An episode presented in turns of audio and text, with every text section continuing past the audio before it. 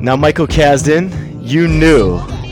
This is the Sports Detox, by the way. I'm Vice Alice. He's Michael Kasdan. Michael Kasdan, you knew the moment they decided to make the Oakland Raiders, soon to be Las Vegas Raiders, the subject for Hard Knocks, there was going to be some fireworks. I don't think anyone could have ever imagined what the storyline would be or if it would be close to what we got. But uh, before we get into it, which everyone's been talking about for the last week, I wanted to get your take. Uh, but first, we start off with another question. So, Michael Kasdan. Yes, sir. First, how are you doing? How are you doing? Thank you for asking, Brian. I'm feeling Good. Enjoying the end of August? yeah, I'm gonna take a little vacation soon. Work's a little bit slower. There's baseball's getting fun. Football's coming. Yeah, I'm in a good mood. Nice. So, my question for you is uh, a quick synopsis for anybody who doesn't follow football, um, who has stayed off of the Twitter or the internet, is uh, Antonio Brown uh, threatened to retire uh, if he couldn't wear his helmet after the NFL ruled that he had to change his helmet due to safety reasons. Uh, supposedly, Antonio Brown is scouring the internet, eBay, and all methods to find a, ha- a helmet that fits the NFL's criteria that is still his model. So, my question to you is Yes. what is your, uh, let's do it like the SAT. Eh, The helmet to Antonio Brown is like you to some to what to blank. Like something is to me. Like, what's the one thing if you took it away from me, I would go this crazy or threaten? One thing that someone said, I'm taking this away from you, that you would threaten to either stop working Hmm. or stop, like you would, you would no longer cease to be Michael Kasdan as we know him here in in 2019. Wow. Um, it's hard to think of any material thing or object. Um, I guess if pressed, the two things that uh, that I would fight as hard as Antonio Brown is fighting would probably be uh, maybe chocolate and maybe uh, you know sex. I don't know. You? I mean, those. I think those two are are the main things that most people talk about when they talk about the desirables. That no, no. So, I mean, I guess that's those. Those are legitimate I mean, responses. important things.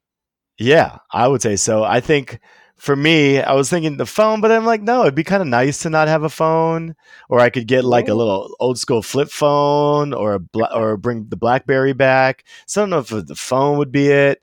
Um, chocolate's a really good answer, I think, but I think if like I had to be like a vegetarian Yeah, that's tough. or vegan, like I, I don't know if I could do that. I, I, I love my my diet the way it is, and that would be really difficult for me to do if if the doctor said I had to, you know, change my diet and be uh, vegan. I might just go ahead and and take the diagnosis and see what And happens. there you have it. Veganism and sex. Excellent. Moving right along. I just wanted a little moment to kind of let that sink in that that's where we are. Here we are. Uh, for people who are wondering, the sports detox, uh, we're we're all about meat and sex. That's that's about it. With us, with us, with some chocolate sprinkled in. Damn. Um, Well, we're trying to all trying right, to so refined, but I guess you know the base things are the base things. I guess. let's let, we should put that out to Twitter, Michael. You have a bigger following than me, but I'll put it out too. Let's see what people could not live without. Someone someone threatened to take it away. What we could not live without. That that's a fun one to play with. Uh, but Antonio Brown, let's talk about it. Yes, sir. like Antonio Brown has not come out looking good at all in this. And I tried to find a way to defend him to figure out a way to to make make a defense of him going this route. And it was very difficult. I don't know what's the silver lining. I don't know if his PR team was able to find a silver lining. What is your take on Antonio Brown's uh, insistence to wear the helmet that has made him the player? Well, in his eyes, made him the player he is today. I mean, uh, to me, the whole situation with this move out of Pittsburgh into Oakland has just been like peak crazy. And I think you know we're used to very very talented wide receivers. And look, there's a very good case made that he is the most talented and best wide receiver in the NFL the past five or six years. Um, there's a long tradition of those types of players being you know, divas and a little bit weird and very self-absorbed. Um, but I think this kind of takes. So, Michael, before you before you continue, yeah. what's what's more of a, a, a more of a phenomenon? What Antonio Brown's doing right now, or Terrell Owens doing sit-ups in his driveway when he was with Philly? Yeah, I mean, I don't know. I, I, to me, what Brown's doing bothers me more because he's in a new team. He's trying to set an example, and and and the way he's acting. Uh, I don't know. It just, it's just. I think it's far more immature. I mean, To at least that was kind of fun and it was fitness related. uh, he had a big mouth, but uh, it wasn't fun if you were an Eagles fan. Let me tell you that right now. Well, you know, I'm using the fun is all relative for when we're in the, um, you know, I don't, I don't think either any, no one would, you know, people, if they had their choice would prefer, you know, the Gary Rice just go out there and catch lots of touchdowns and don't say anything. Oh, or maybe there's some people that like this, this form of entertainment, but, but to me, he's not endearing himself to his teammates. He's got this weird thing where he has this bizarre foot injury, um, which, you know, he, he went in some cryogenic freezing chamber and, and, and he got frostburn on his feet because he didn't take proper care of his feet.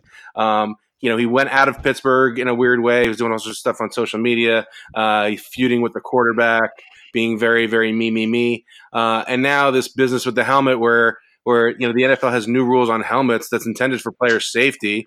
And you know, you and I have looked at the safety issues in football. Uh, this is a very you know small and good step that they're taking.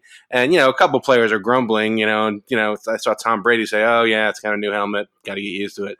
But to say that he's not playing and have his agent file a grievance, which he lost. Um, you know, to not play if he has to wear this new helmet, it, the whole thing's kind of ridiculous. It is ridiculous, and it makes me think. Uh, you you brought it up, and and when you brought it up, I kind of tried to jog my men- memory real quick and think of like the top five uh, receiver diva moments. Like you got Antonio Brown, right? You mm-hmm. got Terrell Owens. Um, I think you could put uh, now. Would you put uh, Odell on the yacht uh, with his group during their bye week. That I know you're a Giants fan. That rubbed a lot of people the wrong way. Yeah, sadly, I think I would. You know, and it's um, funny, you know, when you're a fan, and I wonder how this was when you're. I know you're an Eagles fan. When you're a fan, you know, like I was, you know, I was defending him for a long time, and now that he's not on the Giants. I'm looking at it I'm more objectively, and I'm like, wow, that guy's a jerk. Um, well, for for for Beckham, I was like, man, it's their week off. There's people who go to Cabo on their week off during the bye week. There's people. I mean, who's who cares? Like, if you if you had a week off from work, no one's going to ridicule you if you decide you want to go on a boat for a week. Or so, what's the what's the reason that these guys took one picture and they all of a sudden got all this backlash? That's my thing. Is like yeah, I always try and look it through the prism of of uh, if it was me, obviously these are elite athletes. As long as they're getting their work done, I don't have a problem with it. If they're they're getting their workouts in, they're doing all that stuff. But we can't expect them 24 hours a day to just think and and eat and and sleep football. That's that's sure, sure. You know, so I got. I, am just thinking of things that, that come off the top of my head. So we have uh, we have this situation with Antonio Brown. We have Terrell Owens. We have OBJ. Um, would you throw in like uh, Michael Irvin or Randy Moss? Like uh, in that uh, Plaxico shooting himself. That that belongs on that list. Yeah, shooting yourself will get you on the list. Uh, you know, Randy Moss's stuff never really bothered me too much. Yeah, I, I, I dug him. Um, but uh, Andre yeah, Andre Rison's wasn't his fault, but his house burning down that was that that definitely got some news when yeah, Lisa left by Lopez. Yeah, we can put her on the list. Maybe Left Eyes on the list. Um, um I guess yeah. Michael Irvin. I think I read somewhere where he cut like somebody's like throat in a barber chair, like not like cut him, like killed him, but like like sliced him up or something like that. I think I read something when they came out with that Cowboys book about the '90s Cowboys. Uh, he did something like that when someone was sitting in his chair. Uh, uh, allegedly, I, I I don't have the facts in front of me, so I don't want to get in trouble for saying saying such slanderous things as Michael Irvin almost killed a guy. But yeah, um, I remember reading or deny that reading reading something about that.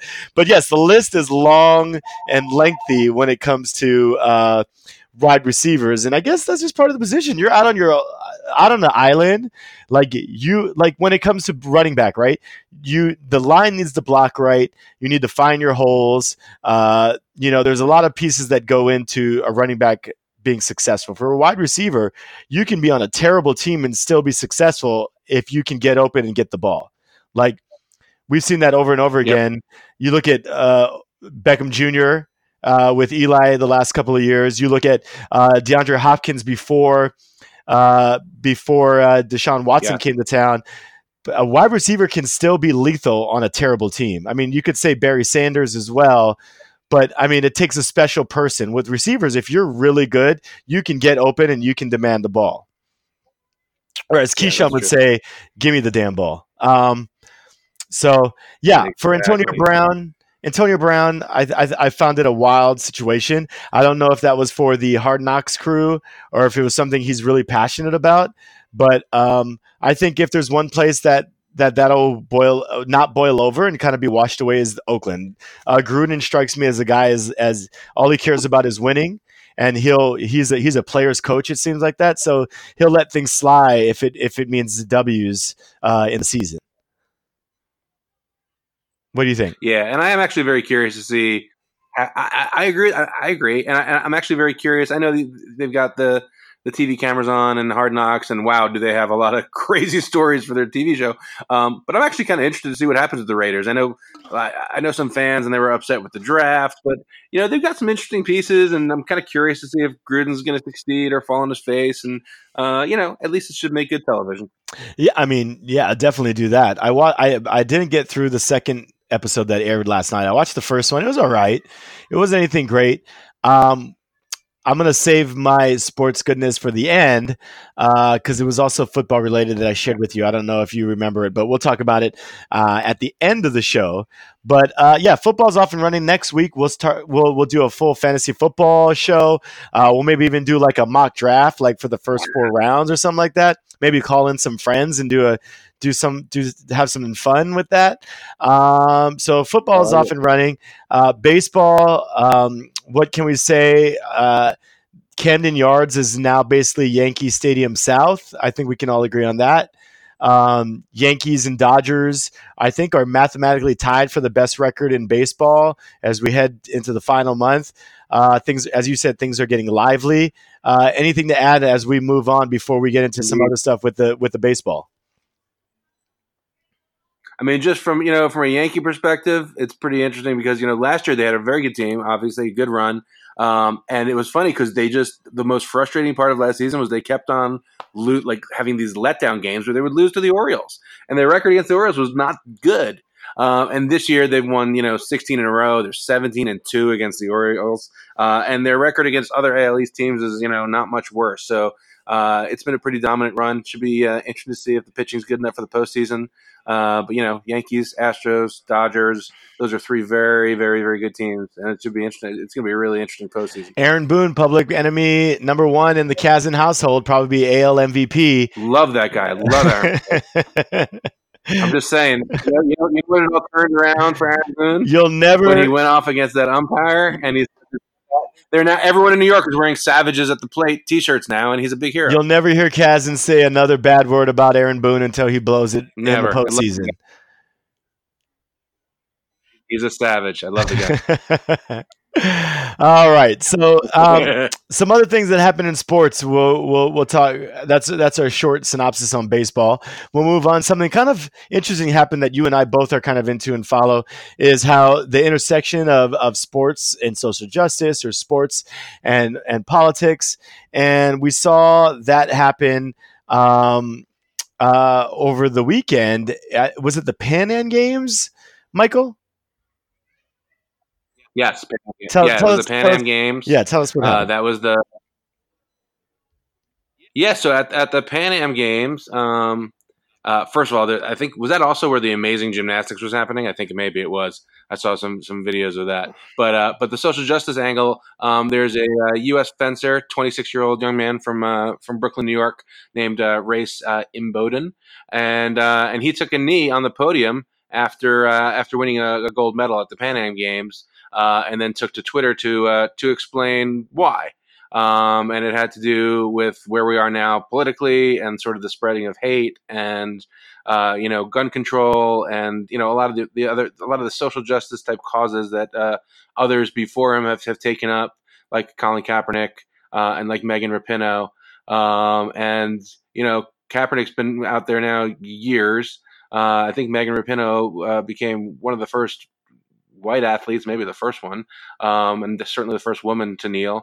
Uh, and uh, and Rose, Race Imboden, uh, I thought really uh, it, was it was pretty striking to see, and uh, he was very eloquent about explaining why he was doing it. I think that uh, although for all these things they take a lot of criticism from people who call themselves patriots, to me that's the most patriotic thing to do um, is to look at where there are things wrong and use your platform to speak out against it and to use your privilege in your platform to say, no, this isn't right and this has to change. To me, that's what being an American is all about.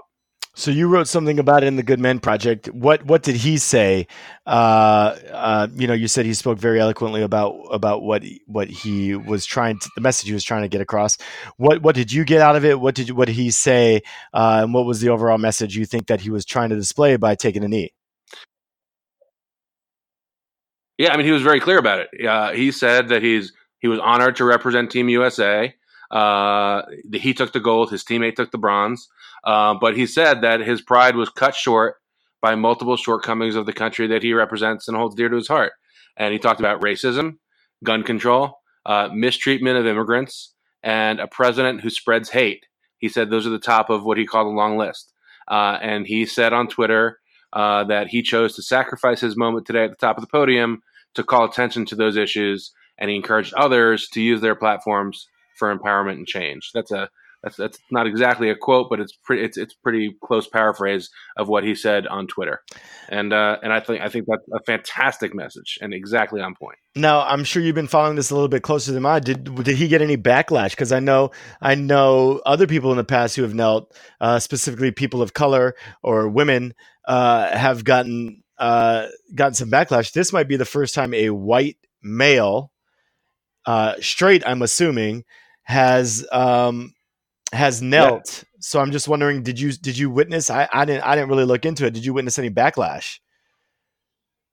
Uh, yeah, I know that's a very very interesting point, and I think that and, and I I look I've, I've blocked a lot of people on Twitter in the past two years, so maybe I'm not the best person to ask.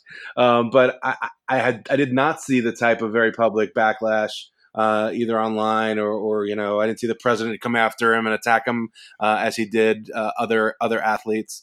Uh, and perhaps it's because maybe fencing is not quite as prominent as you know the U.S. national women's soccer team or or the NFL. But but I think the point you make is that you know maybe it's just his privilege, and that's why I think it's so important uh, for allies, uh, you know, people to use their privilege to speak out because uh, it's it's easier for them to do that, uh, and, and they can do it under the cover of their privilege. So it's a really good point, and uh, but I really haven't seen a lot of backlash. I haven't. I know I've said this before on the podcast before, but it always brings back to when Michael Bennett said, you know, we can kneel all we want, but until Aaron Rodgers or Tom Brady kneels, no one's going to pay any attention to really, or we're going to see significant change. You need, you know, you need uh, the power of white males to to get on board and be allies for there to be change. And so, hopefully, this is something that we'll see going forward we'll see also see if USOC makes any decisions on on the Olympics coming up next year. If they outlaw the same way U.S. Soccer uh, outlawed it, the same way NBA has always had uh, a stance on that, and the way the NFL has kind of changed things up. So we'll see what kind of preemptive they. Yeah, it should be interesting, and you know. The one thing what you just said reminded me. I do believe that he he could have been disciplined for it. I think it was uh, uh, uh it could have been, and I think I heard that he wasn't. Um, so that's that's interesting, and I, I agree. I think hopefully this will lead to to more of the same. Well, awesome. Well, we'll continue to monitor that um, as we get into the fall and, and Olympic fever starts to heat up because I believe right in right in, right around the turn of the new year is when they'll start uh, getting ready and we'll start seeing all those NBA uh, NBC uh, you know features as we get to the trials and whatnot. And and it where is the Olympics this year? Do you know? Um, that's a good question. I don't. I've been so fixated on uh, on Tokyo 2020, uh, Tokyo 2020 summers. Um, that's that's the next summer. Oh, so it's in Tokyo. That's what I was asking. It is in Tokyo. Oh, I'm sorry. Yes, I, uh, in fact, I was. I'm going to Japan next month, and I'm trying to figure out how I can get back there for 2020. Yes. Oh, that would be fun. Would you be taking everybody, or would you just be going on your own? How would you do that? I haven't figured that out yet, but uh, you know, I lived in Japan ten years ago, and uh, I know some couches that I might be able to stay on. I think it would just be a solo trip uh, where I could, you know, hopefully just just stay there and maybe get into some events. I've never been to the Olympics. I think it would be uh, really interesting and very cool. Well, if it's not uh, the Olympics in 2020 that you make it to, maybe it's 2024 in France or 2028 in LA. Ooh, that'll be good too. Um, I'm not. Good I, chocolate. hopefully, I'm. there. Hope. Uh, well, there's other things that are good in France. You might. You might have your your whole your whole desired list right there in, in France. Let me tell you that right now. Um, I'm hoping I'm not here for LA 2028 because that. I mean, it, traffic's bad now. I can't even imagine what it's going to be like Mhm. uh, during the Olympics. Um, but that's for another time and space. Talking infrastructure uh, and municipalities. Um, week. Infrastructure next week. Yes, yes, absolutely. In with the fantasy football, we'll talk infrastructure and and and you know we'll talk mass transit in New York and the subway system, which is always a fun conversation. Fantastic. Fantastic. Perfect. Um, I guess I don't have anything else. You got anything else to add before we get into sports goodness? No, let's go right there. There's a, Uh, all right, sports well, goodness in our life. You might have some sports goodness, but my sports goodness happened last week, uh, and it was a preseason game, number one. And I didn't even I didn't watch any preseason. Did you watch any preseason games? No, a tiny bit of the Giants game just to see uh, Daniel Jones, but but not not really. Are you a Daniel Jones believer? I am a believer. Oh boy. Oh boy. Oh yeah, I know. I, I Why you, why, so you, why are you doing this Don't- to yourself? Why are you doing this to yourself, man? Don't Mike, we're gonna have to have a discussion about this and, and know that just because a a a quarterback is beating up second and third teamers doesn't mean he's going to be able to take on the top, the best and the brightest. I'm just letting you know. There's a No, reason like the Lions. The I reason the Lions are like. there's a reason why the Lions are have like the best record in the preseason uh, in the history of the NFL, but have never been to a Super Bowl. There's there's a reason for that. But on to better things. I was watching just some highlights and came across this Yeah. story about Damon Sheehy Giuseppe. Have you seen this story? I have not. Tell me the story. So Damon Sheehy Giuseppe is a punt returner for the Cleveland Browns. He is a rookie. Um, never played Division One football.